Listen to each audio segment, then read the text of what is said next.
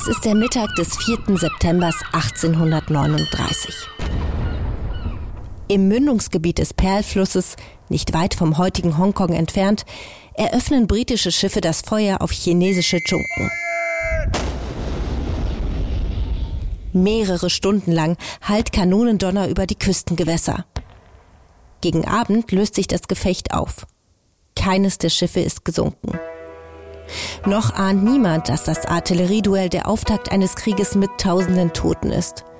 Und dass diesem Krieg mehrere Jahrzehnte von Konflikten folgen werden, in deren Verlauf das mächtige chinesische Kaiserreich zum Spielball der Kolonialmächte wird. Der Auslöser für diese Kriege? Opium. Seit Jahrzehnten führen britische Händler es nach China ein. Und das, obwohl der Kaiser die Droge verboten hat. Millionen Chinesen sind abhängig. Um den Opiumhandel zu unterbinden, wird der kaiserliche Kommissar Lin Zechü in die Hafenstadt Guangzhou geschickt. Er lässt Dealer verhaften, Opiumpfeifen beschlagnahmen. Und er schreibt einen offenen Brief an die Monarchin, aus deren Kolonien das Opium in Guangzhou stammt. Die britische Königin Victoria. Ich habe gehört, dass Opium in eurem Land streng verboten ist, weil ihr euch über seine Schädlichkeit im Klaren seid. Ich habe ferner erfahren, dass in eurer Hauptstadt London und euren Provinzen Schottland und Irland kein Opium produziert wird. Es wird stattdessen in euren indischen Besitzungen hergestellt. Unser Ziel ist es, dieses Gift für allemal und zum Wohle der gesamten Menschheit zu beseitigen. In einer aufsehenerregenden Aktion beschlagnahmt Lin 1000 Tonnen Opium von britischen Händlern und lässt sie vernichten. 23 Tage lang. Dieses Ereignis ist einer der Auslöser für das Seegefecht zwei Monate später. Und dieses führt wiederum zum ersten Opiumkrieg, auf den 14 Jahre später ein zweiter folgt. Mit Kriegsschiffen und Kanonen öffnen die Briten in diesen Kriegen China für den Welthandel und sie setzen an ihrem Ende durch, dass das kaiserliche Verbot von Opium aufgehoben wird. Fast ein Jahrhundert lang wird die Droge in der chinesischen Gesellschaft wüten, Millionen abhängig machen, auch nachdem britische Kaufleute schon längst den Handel mit Opium eingestellt haben.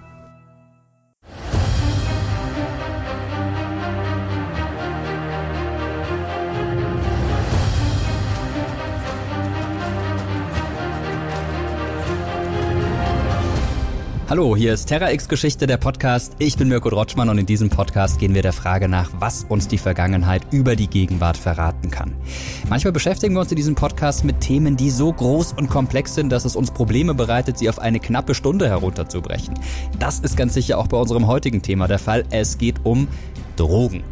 Drogen begleiten uns Menschen schon seit Jahrtausenden und wie ihr im Intro gehört habt, beeinflussten sie unter Umständen sogar die Geschichte ganzer Staaten. Manche von ihnen, zum Beispiel Kaffee, Zigaretten oder Alkohol, gibt es an jeder Straßenecke zu kaufen, zumindest in Deutschland, und sie sind fest in unserer Kultur verankert.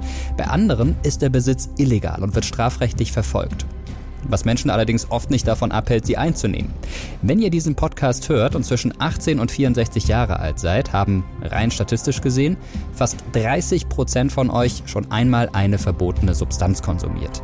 Diese Zahlen veröffentlichte zumindest 2019 die Deutsche Beobachtungsstelle für Drogen und Drogensucht. Ganz sicher lässt sich das nicht sagen, da Drogenkonsum immer noch stark tabuisiert ist, da gibt es eine hohe Dunkelziffer. Aktuell erleben wir allerdings einen Einstellungswandel in vielen Ländern weltweit, was Rauschmittel und unseren Umgang mit ihnen angeht. Nach einem langen und erbitterten Krieg gegen die Drogen werden viele Staaten seit einiger Zeit offener dafür, zumindest sogenannte weiche Drogen zu entkriminalisieren. Und auch in Deutschland hat sich die Bundesregierung eine Legalisierung von Cannabis innerhalb der kommenden Jahre vorgenommen.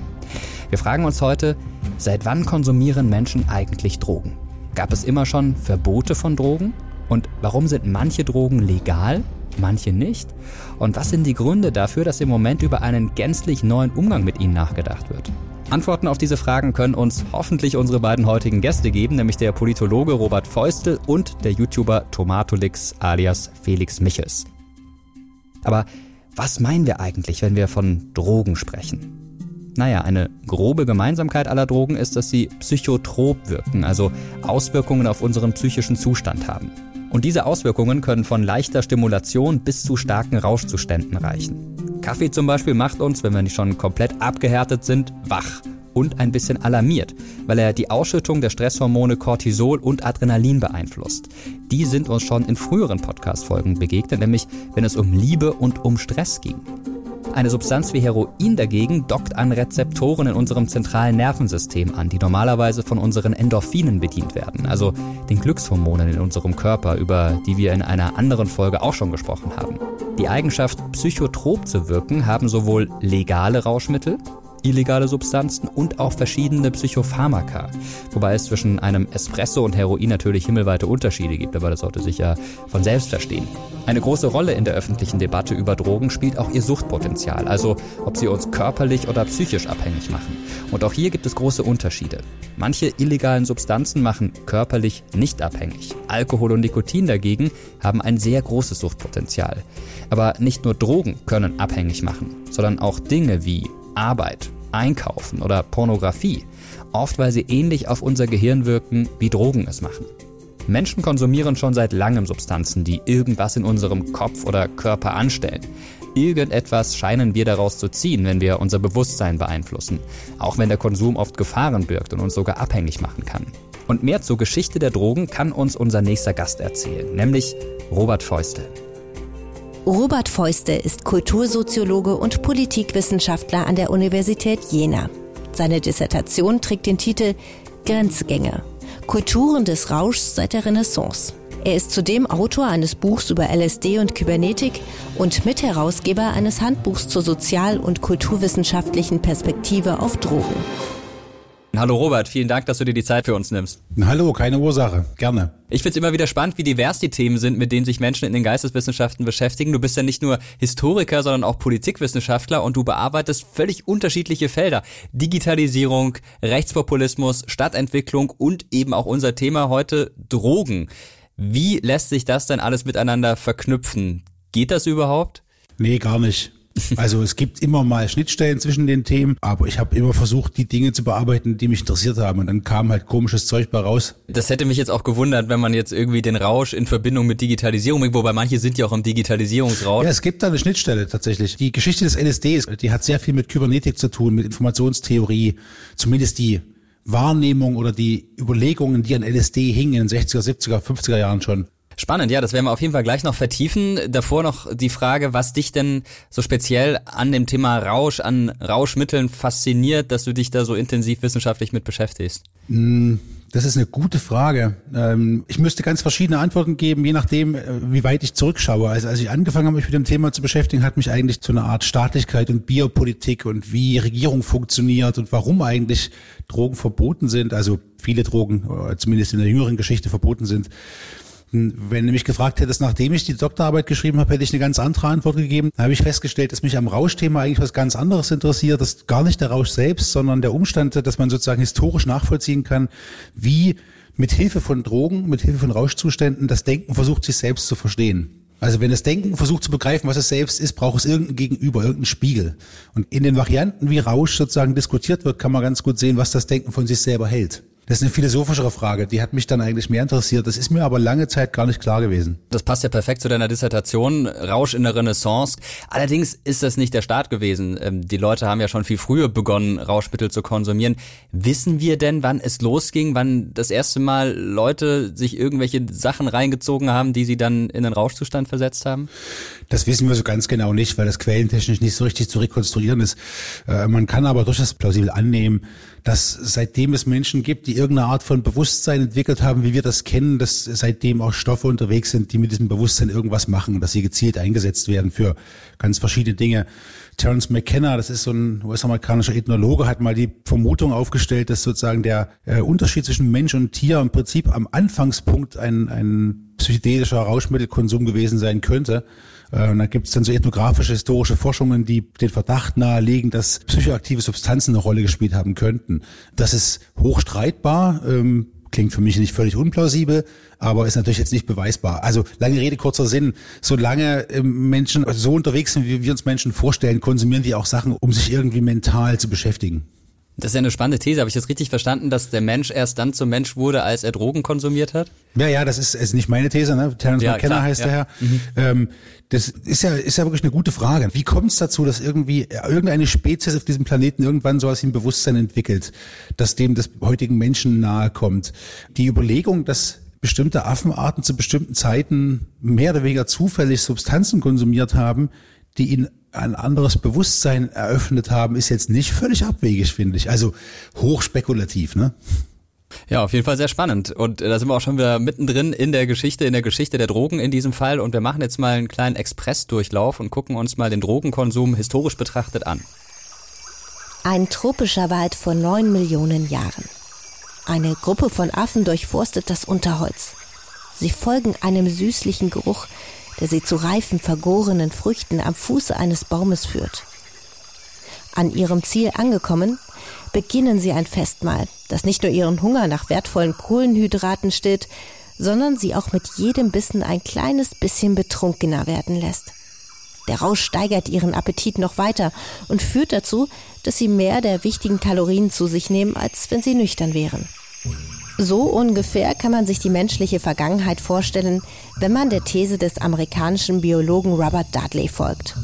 Er versucht mit ihr zu erklären, warum Genmutationen es unseren Vorfahren ermöglichten, Alkohol besser zu verstoffwechseln und betrunken zu werden. Wenn die sogenannte Drunken Monkey Hypothesis zutrifft, so heißt sie wirklich, dann gab es Rauschzustände bei Menschenaffen schon deutlich länger, als es überhaupt Menschen gibt.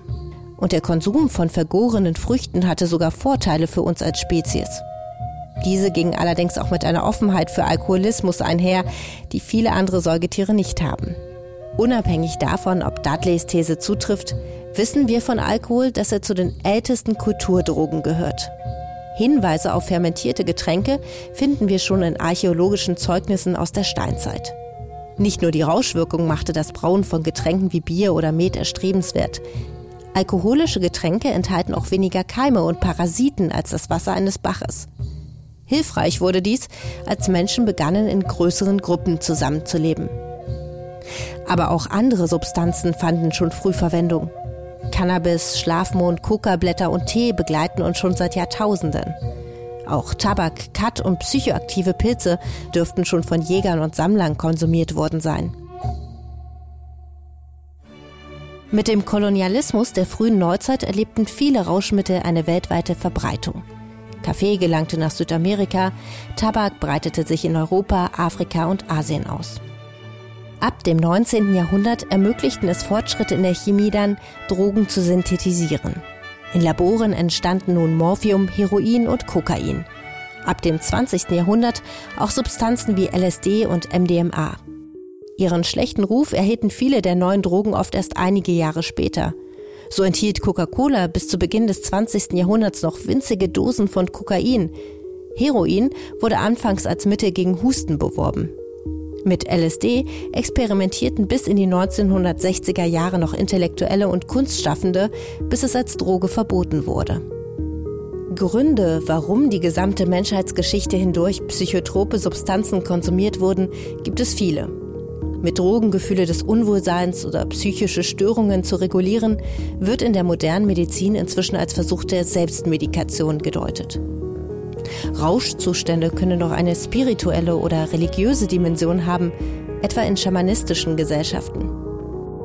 Mitunter propagiert eine Religion allerdings auch den Verzicht auf bestimmte Drogen. Ein Alkoholverbot gibt es nicht nur im Islam, sondern auch bei buddhistischen Mönchen, in der Religion der indischen Sikhs und während der Fastenzeit lange auch im Christentum.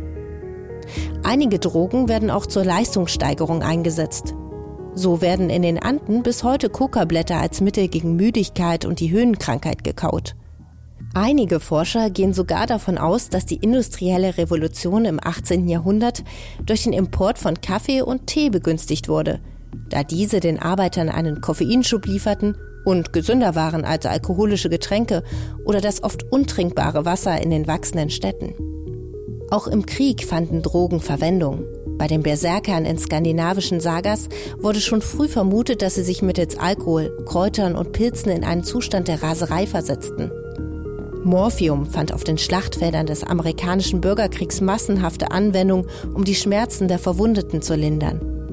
Und die Wehrmacht gab während der sogenannten Blitzkriege gegen Polen und Frankreich Millionen Dosen von Pervitin an ihre Soldaten aus. Methamphetamine, mit denen sich Erschöpfung und Hunger unterdrücken lassen. Im Deutschland der Nazizeit wurde Pervitin auch als Panzerschokolade bezeichnet. Heute kennen wir dieselbe Droge unter dem Namen Crystal Meth. Psychotrope Substanzen wurden also schon immer von Menschen eingenommen. Auch wenn sich immer wieder verändert hat, wie akzeptabel eine Substanz ist und ob eine Gesellschaft sie als nützlich oder schädlich ansieht. Wir sehen also, das Spektrum von Rauschmitteln ist sehr unterschiedlich. Die meisten Menschen dürften mit Drogen aber eine ganz spezielle Sache verbinden, nämlich illegale Substanzen, Dinge, die man nicht zu sich nehmen darf, weil es aus verschiedenen Gründen verboten ist. Allerdings zählen ja streng genommen auch Nikotin, Koffein, Alkohol zu Drogen, sind allerdings zumindest in Deutschland nicht illegal für Erwachsene. Gibt es denn irgendwas, das alle Drogen gemeinsam haben? Kann man sagen, alle Drogen versetzen einen in einen rauschhaften Zustand? Ist das die Gemeinsamkeit? Ja, also man könnte das so sagen, das ist noch nicht sonderlich aussagekräftig. Ähm, dann dann wird es auch schwierig zu sagen, gibt es irgendeine Gemeinsamkeit. Es gibt noch Menschen, die Zucker dazu nehmen. Mhm. Da bin ich nicht genug Biochemiker, um das wirklich einschätzen zu können. Wir haben uns seit einer ganzen Weile schon angewöhnt, stark vereinfacht über Drogenkonsum zu reden. Also es gibt im Prinzip ja nur Drogen, Rausch und Sucht. Das alles ist irgendwie gefährlich. Und wenn du mich nach Gemeinsamkeiten fragst, habe ich natürlich sofort den Impuls, eher die Differenzierungen aufzumachen und nach Unterschieden zu schauen. Weil ähm, es gibt nicht zufällig ganz verschiedene Stoffklassen und, und Wirkungsweisen. Jetzt zum Beispiel ein LSD-Rausch mit einem Trunkenheitszustand mit einem Begriff zu beschreiben, ist eigentlich, das sind völlig unterschiedliche Zustände. Hm. Ähm, und es gibt jetzt, das ist eine ganze Reihe von Zuständen, die, die man ähnlich beschreiben kann, die dann mit Drogen oder mit Stoffen nichts zu tun haben. Fans im Fußballstadion, Sexualität wird gern dazugenommen. Also das Feld ist kompliziert und ich würde mich mittlerweile so ein bisschen weigern, äh, einen Erkenntnisgewinn darin zu sehen, das alles unter einen, unter einen Hut packen zu wollen. Okay, aber das ist ja auch schon ein Erkenntnisgewinn, dass man sagt, ja. man kann es einfach nicht miteinander verbinden. Klar, ja. also eine Tasse Kaffee mit einer Nase Koks ist schon schwierig, das miteinander in Einklang zu bringen. Was sehr interessant ist, finde ich, ist so die Frage, warum haben denn Menschen Drogen genommen oder warum nehmen sie heute Drogen? Klar, natürlich zum einen, um sich zu berauschen, um ein gutes Gefühl zu haben, aber ich könnte mir vorstellen, dass es auch aus anderen Gründen so passiert ist in der Vergangenheit. Wenn man zum Beispiel an den Zweiten Weltkrieg zurückdenkt, die Leute mussten permanent wach sein, haben dann Pervitin Argentin genommen. Das war dann ein militärischer Zweck. Es gab äh, kulturelle Handlungen, rituelle Handlungen vor 2000, 3000 Jahren, in der Bronzezeit zum Beispiel. Das hatte dann vielleicht auch ja was Spirituelles. Also Warum, warum nehmen Menschen noch Drogen, außer weil es ein Genuss ist für sie? Ja, das hast du schon richtig aufgemacht, das Feld. Das so, die Temmler-Werke in der Nähe von Berlin haben von, von 33 bis, ich glaube, bis 44, ich glaube, 32 Millionen Dosen Pervitin, Crystal Meth quasi, nicht in kristalliner Form, aber mit Amphetamin ausgegeben. Die Wehrmacht war quasi vollständig drauf. Mhm. Und die Zivilbevölkerung in Deutschland war ja auch gut unter Pervitin-Einfluss mit den Pralines, die ausgegeben wurden, die hoch dosiert waren. Ja. Also es gibt ganz verschiedene Gründe, äh, Drogen zu konsumieren. Äh, militärische gab's, spirituelle gab's. Das ist da, wo ich mich dann angefangen habe, mit den Sachen zu beschäftigen in der frühen Neuzeit, Renaissance, frühe Neuzeit. Da geht's noch viel mehr um eine religiöse Weltordnung, ein religiöses Weltbild. Da ist dann Drogenkonsum diabolisch oder göttlich, das ist gar nicht so leicht zu entscheiden. Irgendwo dazwischen findet es statt. Äh, es gibt ein, ein breites Spektrum an Drogenkonsum zur Unlustvermeidung, würde Freud sagen. Das ist ein Freudscher Begriff, die Unlustvermeidung, das Unbehagen an der Kultur. Mhm. Ähm, das ist auch, kommt auch von Freud, das ist die Formulierung finde ich ganz treffend. Da kann man ganz gut sehen, wie ja die verarmte Arbeiterschicht im 19. Jahrhundert in den großen Städten im Pauperismus mit Gin umgehen muss, um sozusagen einen 16-Stunden-Tag irgendwie auszuhalten. Äh, also das ist unheimlich divers, auch kulturgeschichtlich. Die griechische Antike kennt schon sozusagen die, die seligen Weingelage. Das finde ich am Rande ganz witzig immer. Ich war mal vor einer Weile bei so einem Symposium von Medizinern, da ging es um Alkohol, um Alkoholsucht und wie schlimm Alkohol ist. Und niemand im Raum hatte eine Ahnung, dass ein Symposium eigentlich ein Weingelage ist. Ja, das ist, kommt eigentlich aus der griechischen Antike und das ist eigentlich sozusagen ein philosophisches Gespräch ähm, unter Einfluss von Wein. Ähm, das fand ich ganz amüsant. Aber also äh, so viele soziale Strukturen ökonomische Lagen und Einstellungen es gibt, so viele Varianten gibt es auch Drogen zu konsumieren.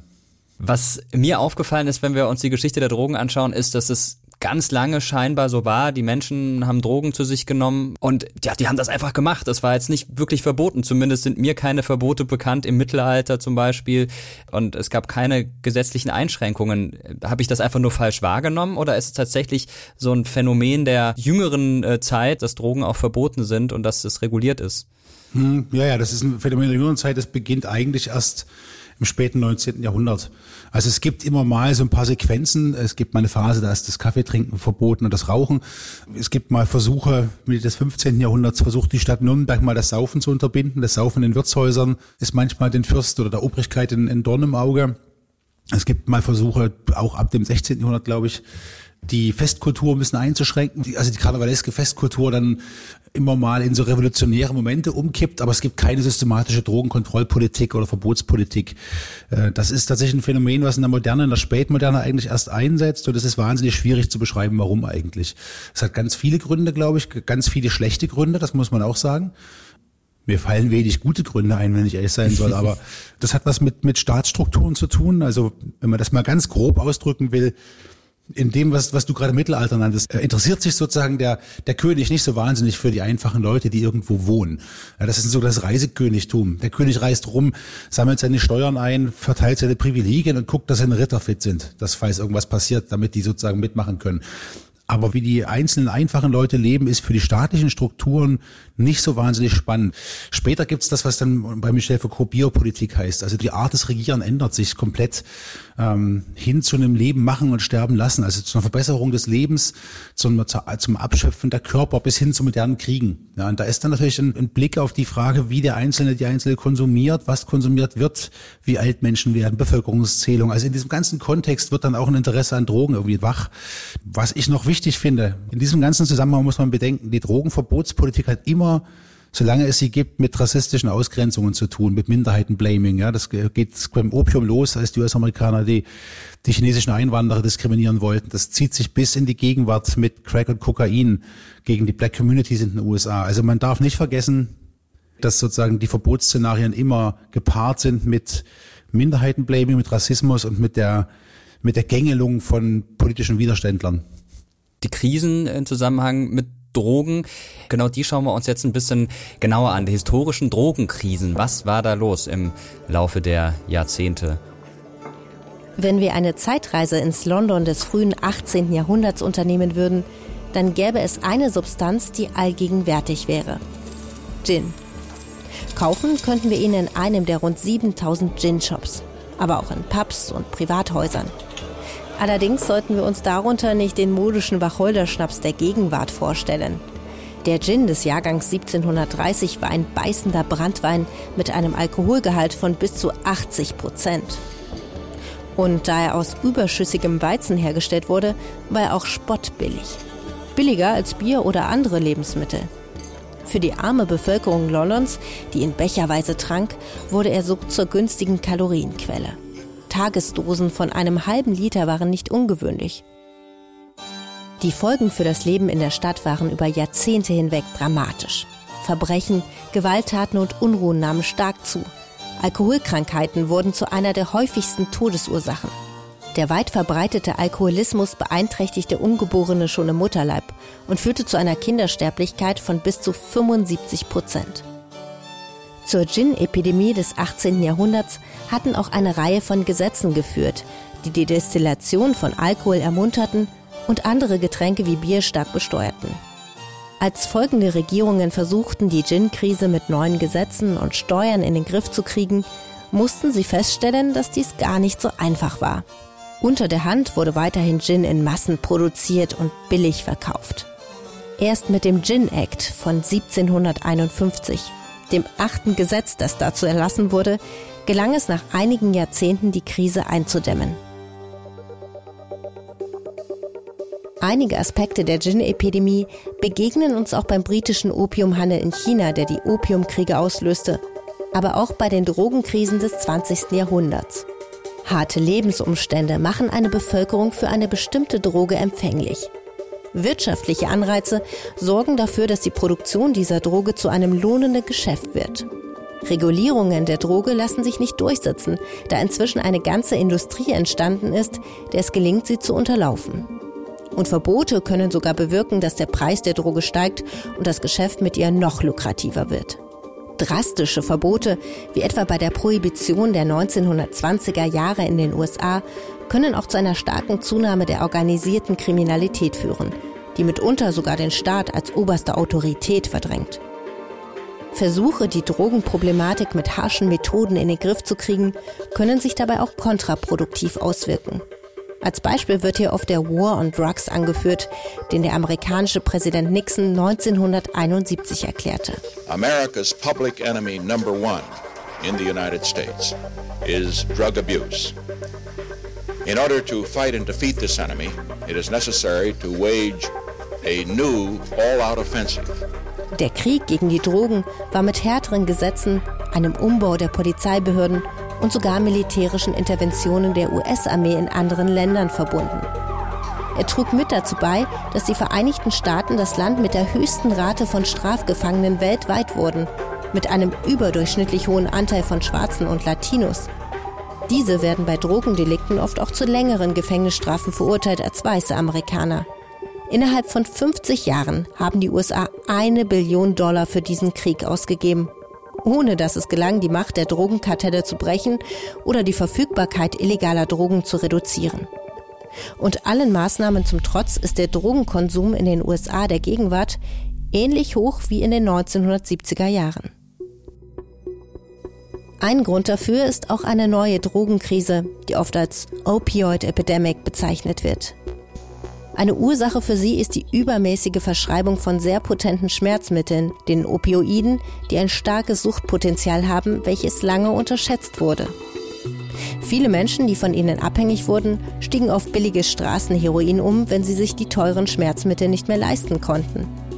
In den zwölf Monaten vor April 2021 starben in den USA über 100.000 Menschen an Überdosen. Die US-Gesundheitsbehörde CDC spricht von 841.000 Drogentoten seit 1999. Mehr als 500.000 davon nur aufgrund von Opioiden. Eines ist bei der Opioidkrise auffällig. Im Gegensatz zu früheren Drogenkrisen waren weiße Amerikaner lange Zeit überdurchschnittlich betroffen da sie oft über eine bessere Gesundheitsversorgung verfügen und auch mehr Schmerzmittel verschrieben bekommen. Kritiker bemängeln, dass der allmähliche Einstellungswandel zu Drogen in der weißen Mehrheitsgesellschaft sich daraus erklärt, dass die Opioidkrise nicht nur Minderheiten betrifft und dass die Abhängigen auf mehr Mitleid und Empathie in Politik und Medien stoßen, als es bei früheren Drogenkrisen der Fall war. Im Ende der 1960er, Anfang der 1970er Jahre kamen die psychedelischen Drogen, mit denen viel experimentiert wurde, was gesellschaftlich würde ich jetzt mal sagen, relativ anerkannt war. Da haben dann Professoren mit ihren Studierenden zusammengesessen und haben Drogen ausprobiert. Woher kam diese Offenheit und wie, wie hat diese Offenheit dann gestoppt? Womit hing das zusammen? Ich glaube, die Offenheit ist auch einseitig. Es beginnt ja schon in den 50ern, ähm, mhm. setzt sich dann über in den 60ern fort. Es gibt eine gewisse Offenheit in sozusagen so äh, progressiven Kreisen rund um das, was man die Counterculture nennt. Aber es gibt gleichzeitig einen massiven Widerstand ähm, der reaktionären, puritanischen, amerikanischen weißen Schichten, die das gar nicht wollen. Also die, die Offenheit ist schon da, ähm, aber es ist immer flankiert von dem weißen Amerika, das sozusagen ähm, säuft und alles andere Mist findet.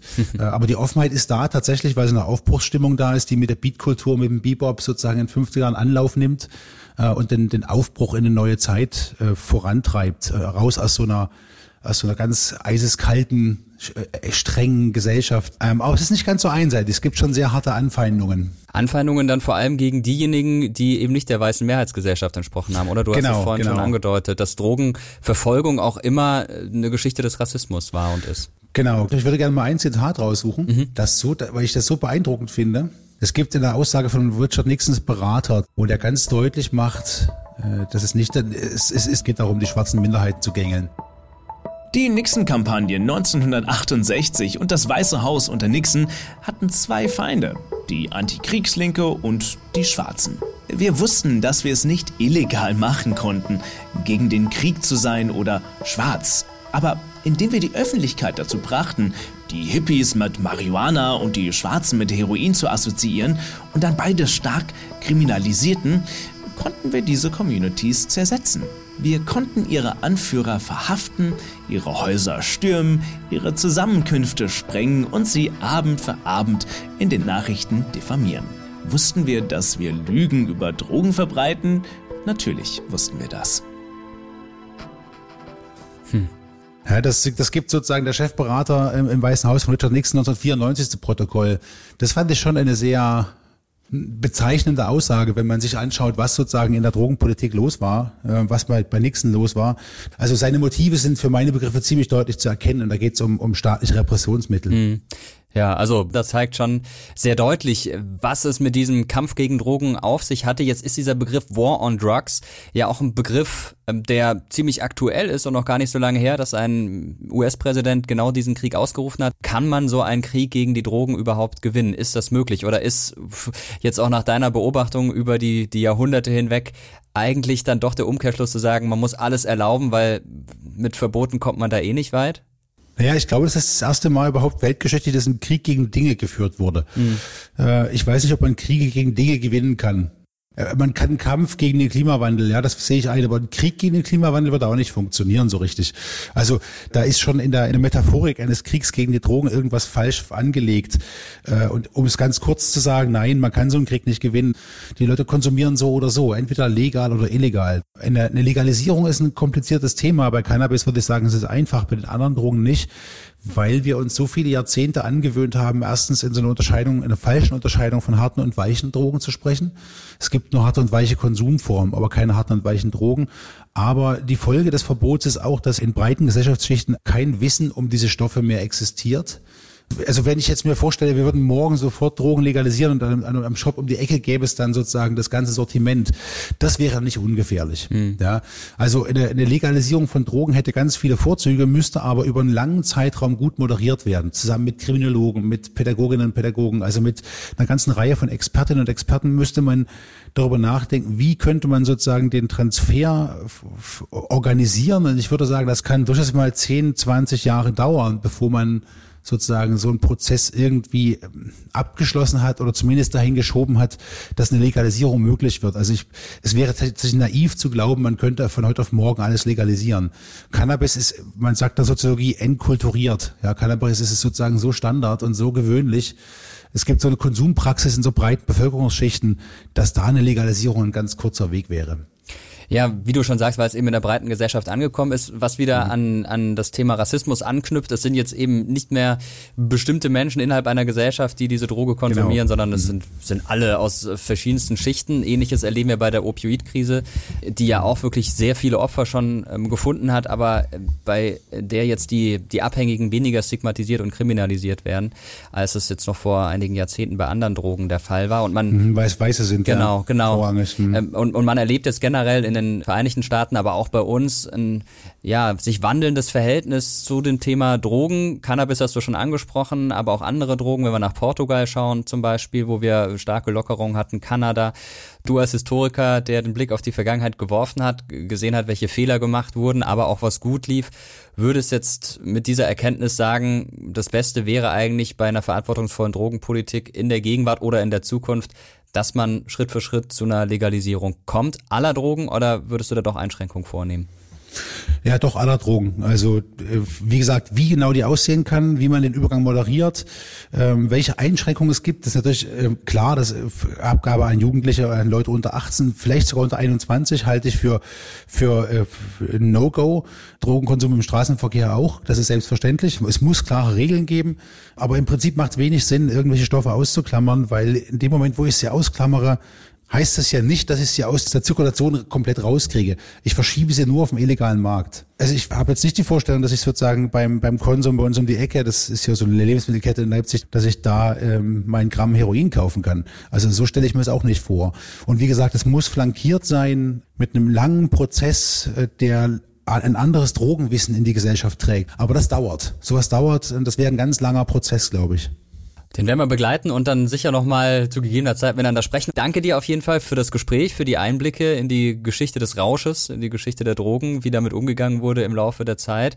Ich bin jetzt um einiges schlauer geworden und vor allem werde ich mir das mit dem Symposium merken. Das ist eine Sache, die, die man als Fun Fact auf jeder Party gut bringen kann. Danke dir auf jeden Fall. Danke euch. Ja, soweit unser Gespräch mit Robert über die lange und wechselvolle Geschichte der Drogen. Ich habe daraus einiges mitgenommen, was unterhaltsam ist, Stichwort Symposium, aber auch einiges, was mich tatsächlich bestürzt hat. Konkret, wie eng die Kriminalisierung von Drogen auch mit Themen wie Rassismus und Diskriminierung verknüpft ist. Festhalten können wir auch, dass Menschen wohl schon sehr früh mit Rauschmitteln experimentiert haben und wir die ganze Geschichte hindurch auf Substanzen stoßen, deren Konsum gesellschaftlich akzeptiert war. Dass Menschen seit Jahrtausenden Drogen konsumieren, macht diese Drogen allerdings nicht automatisch zu etwas Positiven. Das sollten wir an dieser Stelle ganz klar sagen. Ein Beleg für die verheerenden Auswirkungen, die ein frei erhältliches Rauschmittel haben kann, sind die 74.000 Menschen, die jedes Jahr in Deutschland allein an den Folgen von Alkoholkonsum oder in Kombination mit Nikotin sterben. Die traurige Kehrseite einer Trinkkultur, die lange Zeit nicht ernst genommen oder hinterfragt wurde. Ob Drogen trotz aller Gefahren manchmal auch gut für unsere Gesundheit sein können, das ist eine Frage, mit der sich seit ein paar Jahren Wissenschaftlerinnen und Wissenschaftler beschäftigen. Sie forschen dazu, ob sich Substanzen wie LSD und Psilocybin therapeutisch einsetzen lassen, etwa um Menschen bei der Verarbeitung traumatischer Erlebnisse zu helfen. Und einen Journalisten, der sich mit dieser Forschung beschäftigt und auch selbst an sich forscht, den haben wir jetzt hier, nämlich Felix Michels, vielen von euch vermutlich besser bekannt als Tomatolix. Tomatolix, bürgerlich Felix Michels, ist YouTuber und Journalist. Auf seinem Kanal klärt er über Drogen auf, aber auch über gesellschaftliche Themen und Therapieformen. Häufig, indem er sich selbst Experimenten unterzieht. Für seine Arbeit wurde er schon mehrfach ausgezeichnet, unter anderem mit dem Deutschen Webvideopreis und dem Goldene Kamera Digital Award. Ja, Felix, schön, dass du da bist. Hallo. Hi, freut mich. Viele, die uns hier zuhören, die werden dich schon kennen, werden deine Videos schon entdeckt haben bei YouTube. Für alle, die dich noch nicht kennen, vielleicht kannst du uns mal ganz kurz sagen, was du üblicherweise so für Videos veröffentlichst. Was machst du auf deinem Kanal? Ich bin Felix, ich bin 28 Jahre alt und betreibe den YouTube-Kanal Tomatolix, wie du schon gesagt hast. Und ich mache Reportagen zu ganz unterschiedlichen gesellschaftlichen Themen, würde ich sagen. Und das vor allem in Form von Selbstexperimenten. Also das heißt, ich rede nicht nur mit Expertinnen und Experten über ein bestimmtes Thema, sondern ich probiere die Dinge gerne auch einfach direkt aus. Und das sind dann zum Beispiel Sachen wie Eisbaden, also diese Wim Hof Methode, Meditation, Intervallfasten. Aber ich habe mich auch schon mit verschiedenen Drogen beschäftigt, sei es Alkohol, Cannabis, Pilze, LSD oder MDMA. Deswegen sprechen wir heute wahrscheinlich. Was fasziniert dich denn generell an diesem Thema Drogen, dass du dich diesem Thema so häufig widmest in deinen Videos und wie bereitest du dich darauf vor? Also ich finde es mega faszinierend, dass es Substanzen gibt, die unsere Bewusstseinszustände verändern können. Also man nimmt eine Substanz und dadurch hat man eine ganz andere Wahrnehmung. Sei es irgendwie Koffein, durch das man dann irgendwie ein bisschen wacher und aufmerksamer vielleicht wird oder sowas wie LSD, wo es natürlich extrem krass ist, die Veränderung, die man da wahrnimmt. Was ich sonst noch sehr spannend finde an dem Thema Substanzen jeglicher Art, ist, dass es da auch oft medizinisches Potenzial gibt, ähm, was ich vorher ehrlich gesagt nicht wusste, weil ich hatte vorher auch so das Bild im Kopf, okay, Drogen, das nehmen irgendwelche Leute, um sich zu berauschen, um Spaß zu haben, dass es da oft irgendwie ein therapeutisches Potenzial dahinter gibt, das war mir vorher gar nicht so klar. Das habe ich dann auch durch meine Selbstexperimente herausgefunden. Und wenn ich so ein Video drehe, dann recherchiere ich erstmal super lang und lese unfassbar viele Artikel, Webseiten, aber auch Bücher zu dem Themen und spreche dann mit Experten, also mit Wissenschaftlern, die vielleicht schon mal zu der ein oder anderen Substanz geforscht haben oder vielleicht auch mit Ärzten oder auch mit Konsumenten, die schon Erfahrung damit haben. Wenn ich das gemacht habe und mich gut vorbereitet fühle, dann geht es zu dem eigentlichen Selbstversuch. Das heißt, ich konsumiere dann die ein oder andere Substanz. Das mache ich dann auch natürlich in einem kontrollierten Setting. Ich habe immer einen erfahrenen Tripsitter dabei, also einen Menschen, der sich gut mit der Substanz auskennt und auch mit der Wirkung und der nüchtern bleibt und so ein bisschen auf mich aufpasst, dass mir dabei nichts passiert. Und das Ganze wird dann von meinem Kamerateam begleitet. So versuche ich dann die Erfahrung so ein bisschen den Zuschauern ja nahe zu bringen. Also wie es ist, so dass sich die Zuschauer äh, vielleicht nicht in dieselbe Situation begeben müssen und das nicht selber ausprobieren müssen. Tripsitter ist ein Wort, das habe ich von dir zum ersten Mal gehört tatsächlich. Okay. Also Babysitter, klar, äh, kennt man, Tripsitter, interessant. Also jemand, der, der selber Erfahrung hat mit mhm. den Drogen, der dich begleitet, beobachtet. Zum Beispiel, wenn du Magic Mushrooms nimmst, äh, kannst du uns mal für alle, die das Video nicht gesehen haben, mitnehmen auf den Trip. Was für Erfahrungen hast du gemacht, als es dann losging mit dem Rausch? Mit Magic Mushrooms. Also ja. man muss ja sagen, Magic Mushrooms, das ist eine psychedelische Substanz.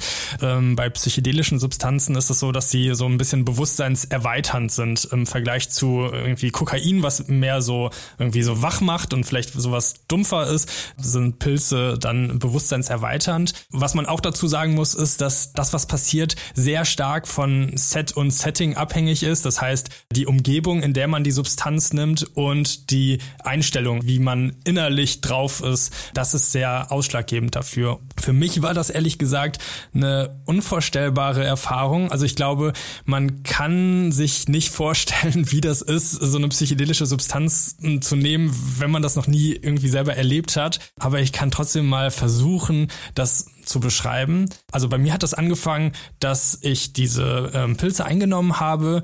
Dann ähm, hat es erstmal ein bisschen gedauert. Mir ist erstmal ein bisschen übel geworden. Dann hat diese Übelkeit irgendwann so allmählich nachgelassen und ich habe gemerkt, dass sich meine Wahrnehmung irgendwie verändert. Das heißt, meine Sinne waren auf einmal alle geschärft. Das heißt, ich habe auf einmal mehr Geräusche wahrgenommen. Also jedes äh, Geräusch von einem Tier, was noch so weit entfernt war, habe ich irgendwie wahrgenommen.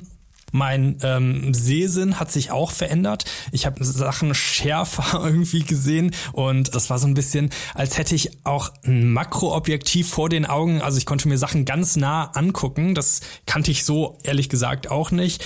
Aber auch sowas wie Schmecken. Also wenn ich dann irgendwie in eine Traube gebissen habe oder so, war das auch irgendwie so ein bisschen intensiver. Ansonsten ist mir dabei aufgefallen, dass ich voll in dem Moment war. Also so ein Zustand der kompletten Achtsamkeit also den Begriff kennt man ja vielleicht. Ähm, das heißt, ich habe nicht darüber nachgedacht, was ich noch zu tun habe, ähm, was noch für Hausarbeit zu Hause ist oder an die Vergangenheit gedacht, ähm, sondern ich war so ganz im Moment hatte auch so Spaß. Also ich würde sagen, dass die Stimmung so ein bisschen gesteigert wurde und dass ich auch irgendwie einen anderen Zugang zu mir selbst bekommen habe. Das ist auch schwer zu beschreiben, aber es war so ein bisschen so, als ähm, könnte ich als außenstehende Person mir mein eigenes Leben so ein bisschen angucken und mir anschauen, ja, was vielleicht nicht so gut läuft. Zum Beispiel, dass ich ja mir manchmal zu wenig Zeit für mich selber und meine Gefühle nehme und ja, vielleicht zu viel auf meine Arbeit fokussiert bin. Dann habe ich darüber nachgedacht, warum mache ich das denn überhaupt, diese Arbeit? Ähm, ist das wirklich das, was mich erfüllt? Ja, das war so ein innerer Prozess, wo ich so ein bisschen ähm, mich mit mir selbst beschäftigt habe. Und das war schon irgendwie eine beeindruckende Erfahrung. Aber ich muss auch sagen, auch wenn das jetzt sehr gut klingt, kann natürlich auch anders sein. Gerade bei ähm, Pilzen gibt es viele Menschen, die auch irgendwie einen Horrortrip erleben, also eine schlechte Erfahrung machen, weil sie vielleicht auch Angst entwickeln vor diesem Zustand. Gerade da ist es dann wichtig, einen Tripsitter dabei zu haben, der sich um einen kümmert, der auch einem gut zureden kann, wenn Sachen vielleicht nicht so gut laufen. Und auch wenn es eine gute Erfahrung war, hatte ich danach dann nicht nochmal das Bedürfnis, das sofort wieder zu machen, weil es auch einfach sehr anstrengend ist. Also diese komplette veränderte Wahrnehmung, also so viele Sinneseindrücke wahrzunehmen, das ist echt anstrengend und ermüdend auch. Interessant, dass du das noch dazu sagst, weil tatsächlich klang es insgesamt ziemlich positiv, aber es gibt natürlich auch Schattenseiten, sonst würde ja jeder sich Magic Mushrooms einschmeißen. Man muss sagen, das ist eine Droge, die nicht abhängig macht, zumindest nicht körperlich abhängig. Das ist ja ein Argument, das da auch immer wieder angeführt wird für solche Drogen. Andere Drogen machen sehr schnell abhängig, auch einige der Drogen, die du ausprobiert hast. Das wäre so eine Angst, die ich hätte, dass wenn ich jetzt sowas ausprobiere, dass ich dann drauf hängen bleibe sozusagen, da gar nicht mehr wegkomme, weil ich das einmal genommen habe. Wie sieht sieht's da bei dir aus? Gibt es die Angst? Äh, hältst du dann von bestimmten Drogen für deine Selbstexperimente Abstand? Also natürlich ist das ein Thema, mit dem ich mich auch sehr intensiv beschäftigt habe. Also wie funktioniert so eine Abhängigkeit überhaupt? Das ist auch spannend. Es wird nicht jeder bei jeder Substanz sofort abhängig. Also selbst wenn wir beide jetzt Heroin nehmen würden, würde das jetzt nicht heißen, dass wir sofort davon abhängig werden. Bei so einer Abhängigkeitserkrankung liegen oft noch andere Faktoren zugrunde. Man hat vielleicht traumatische Erfahrungen gehabt in der Vergangenheit, man hat vielleicht eine ähm, psychische Erkrankung, die das ja fördert, dass wenn man dann eine Substanz nimmt, die einem besonders gut gefällt, dass man dann schneller eine Abhängigkeit entwickelt. Also nicht jeder Mensch wird sofort von jeder Droge abhängig, sondern ähm, das ist sehr individuell, wie das passiert. Trotzdem würde ich jetzt von Heroin ehrlich gesagt eher die Finger lassen. Das wäre jetzt nichts, was ich ausprobieren würde.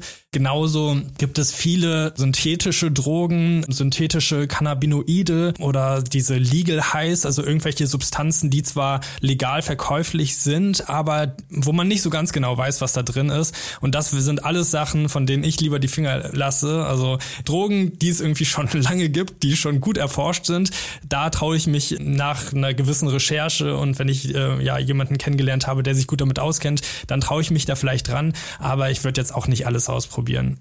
Ja, das kann ich sehr gut verstehen. Wäre bei mir genauso.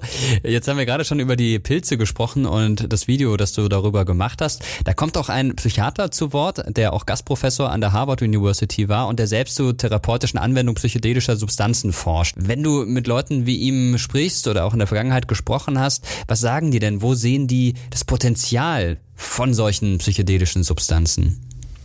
Also das Potenzial gerade von psychedelischen Substanzen liegt vor allem in der Psychotherapie. Das heißt, ähm, verschiedene psychische Erkrankungen können damit behandelt werden. Also es laufen, glaube ich, gerade Studien zum Thema Depression und Angststörungen. Bei Abhängigkeitserkrankungen wurde das anscheinend schon bewiesen, dass das funktioniert. Also bei Alkohol- oder Zigarettensucht kann es tatsächlich helfen. Es gab auch eine Studie, wo sterbenskranke Menschen, ich glaube auch äh, Pilze, also Psilocybin, verabreicht bekommen haben und dann mit dem Therapeuten gesprochen haben, danach einfach weniger Angst vom Tod hatten. Also das sind Bereiche, in denen das ganz gut funktioniert.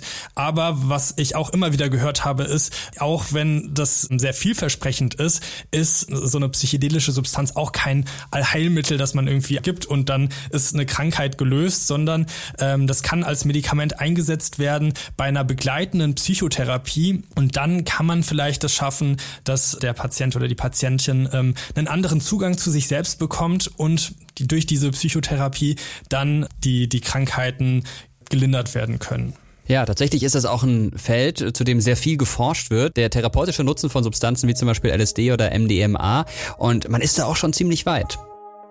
Schon ab Ende der 1940er Jahre wurde LSD in der Psychotherapie eingesetzt, etwa bei der Behandlung von Alkoholismus.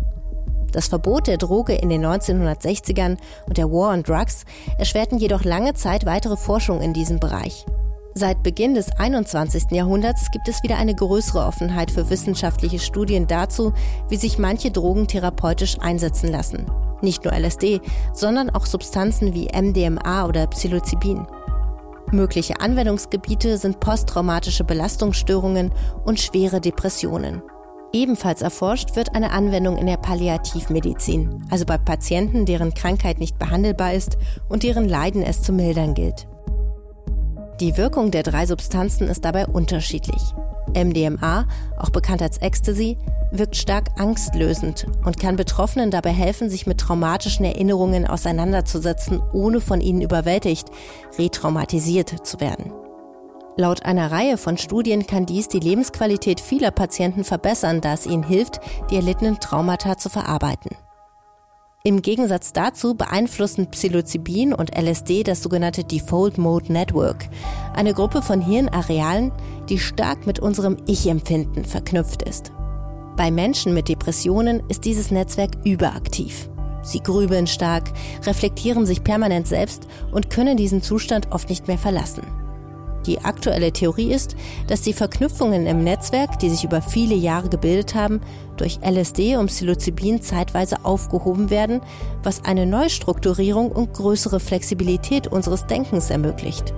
Auch können beide Substanzen die Angst vor dem Tod lindern, mit der unheilbar erkrankte Patienten zu kämpfen haben. Die Forschung zur therapeutischen Nutzung von Drogen wird seit ein paar Jahren für Universitäten und Pharmakonzerne immer interessanter. Angesichts vieler positiver Studien ist inzwischen sogar von einem Psychedelika-Boom die Rede, der langfristig verändern könnte, wie psychische Erkrankungen behandelt werden. Festhalten sollten wir aber auch, dass die Behandlung nicht bei allen Patienten anschlägt und dass LSD und Psilocybin bei unsachgemäßer Anwendung auch zu einem Horrortrip oder sogar gravierenden Psychosen führen können. Auch scheinen sie ohne begleitende Therapie keinen positiven Effekt zu haben Ein Pilzrausch an sich kann also keine psychotherapeutische Behandlung ersetzen.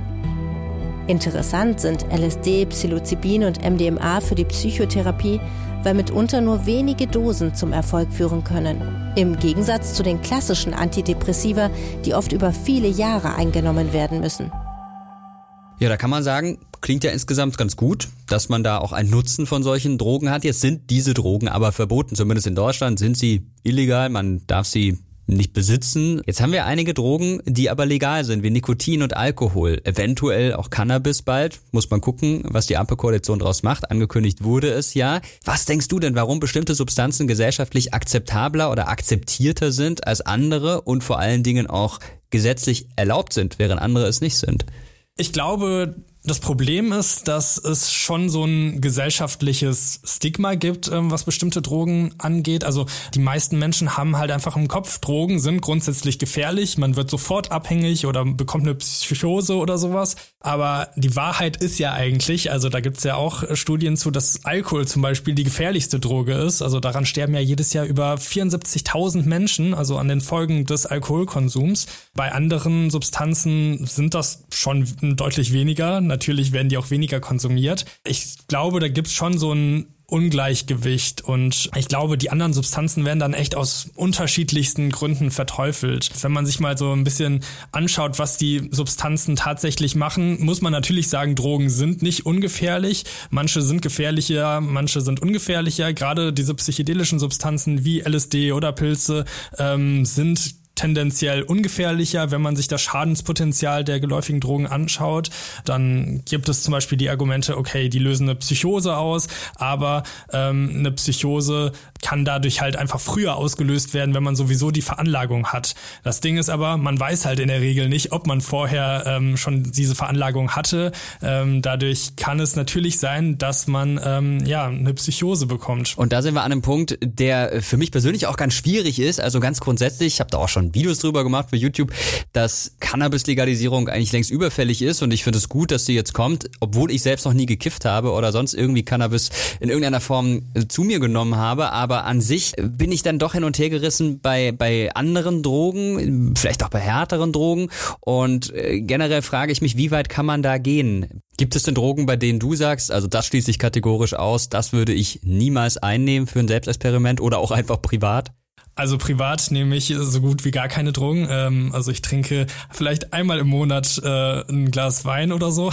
Das ist alles, was ich äh, privat äh, konsumiere. Das wird übrigens auch gerne mal vergessen, ne? wenn Leute sagen, ich nehme keine Drogen, habe überhaupt nichts mit zu tun, aber jeden Abend ein Feierabendbier trinken, hm, naja, äh, dann stimmt die Aussage nicht so ganz. Also ja, ich bin auch schuldig im Sinne der Anklage. ein Glas Wein trinke ich auch mal gerne. Genau, Glas Wein und okay, der Kaffee, wenn man das auch dazu zählen möchte, weil Koffein ja auf jeden Fall auch eine Droge ist. Das sind so die privaten Sachen, die ich vielleicht konsumiere. Und für Videos würde ich natürlich niemals irgendwas nehmen, was mich tatsächlich stark schädigen kann oder was sehr gefährlich ist. Nachdem ich jetzt die Reportage zum Thema Heroin gedreht habe, bin ich ehrlich gesagt gar nicht mehr so abgeneigt davon. Das wäre jetzt aber trotzdem nichts, ja, was ich ausprobieren möchte. Ansonsten bin ich da vor allem äh, sehr vorsichtig, was solche Legal Highs angeht oder synthetische Cannabinoide, also Substanzen, die total unerforscht sind und bei denen man nicht genau weiß, was sie mit einem machen. Das wären Sachen, die ich nicht ausprobieren würde. Wie sieht denn aus deiner Perspektive ein verantwortungsvoller Umgang mit Rauschmitteln aus? Das heißt einmal individuell, aber auch gesellschaftlich. Wie sollten wir da vorgehen? Also ich glaube, man sollte sich gut informieren, recherchieren, was die einzelne Substanz macht. Ähm, das heißt, Safer Use Regeln anschauen, beachten. Äh, es fängt an mit der Dosis, dass man irgendwie, wenn man eine neue Substanz ausprobiert, erstmal nur ganz wenig ausprobiert äh, und sich anschaut, okay, bei meinem Körpergewicht, welche Dosis ist da irgendwie noch im Rahmen. Dann natürlich das Set und Setting beachten. Das heißt, äh, in welchem Umfeld macht man das? Ich glaube, man man sollte jetzt vielleicht nicht auf irgendeiner Party das erste Mal irgendeine Substanz ausprobieren, sondern das am besten in einem geschützten Rahmen zu Hause ähm, machen und dann natürlich auch jemanden dabei haben, der sich gut auskennt, der nüchtern bleibt, der einen bei diesem Trip begleitet und ja, einfach darauf achtet, dass das alles gut verläuft. Ja, gibt's noch so Themen wie Mischkonsum, dass man natürlich nicht verschiedene Substanzen mischt, weil das immer gefährlicher ist, als nur eine einzelne Substanz zu nehmen. Wenn man das tatsächlich machen möchte, dass man sich dann auf jeden Fall auch gut beobachtet und schaut, entwickle ich da vielleicht eine Abhängigkeit auf jeden Fall auch Konsumpausen machen zwischen den Einnahmen. Und ich glaube, so kann man, wenn man selber jetzt ähm, Drogen nehmen möchte, das Ganze zumindest ein bisschen sicherer machen. Also gut informieren, Safer-Use-Regeln beachten, Konsumpausen beachten und sich selbst und seine Freunde beobachten, dass äh, ja, es sofort auffällt, wenn es da irgendwie ein problematisches Konsumverhalten gibt. Oder man macht das ganz anders, wenn man bestimmte Effekte erzielen will, so wie du es auch schon ausprobiert hast in deinen Selbstexperimenten, zum Beispiel jeden Tag kalt duschen oder bestimmte Atemtechniken. Auch dann ja. gibt es unter Umständen eine Art Bewusstseinsveränderung oder eine Verhaltensänderung positiver Natur unter Umständen. Würdest du sagen, es geht auch ohne Drogen? Auf jeden Fall. Ich würde sogar sagen, dass meine besten Rauschzustände, die ich bisher so hatte, ohne illegale Drogen geklappt haben.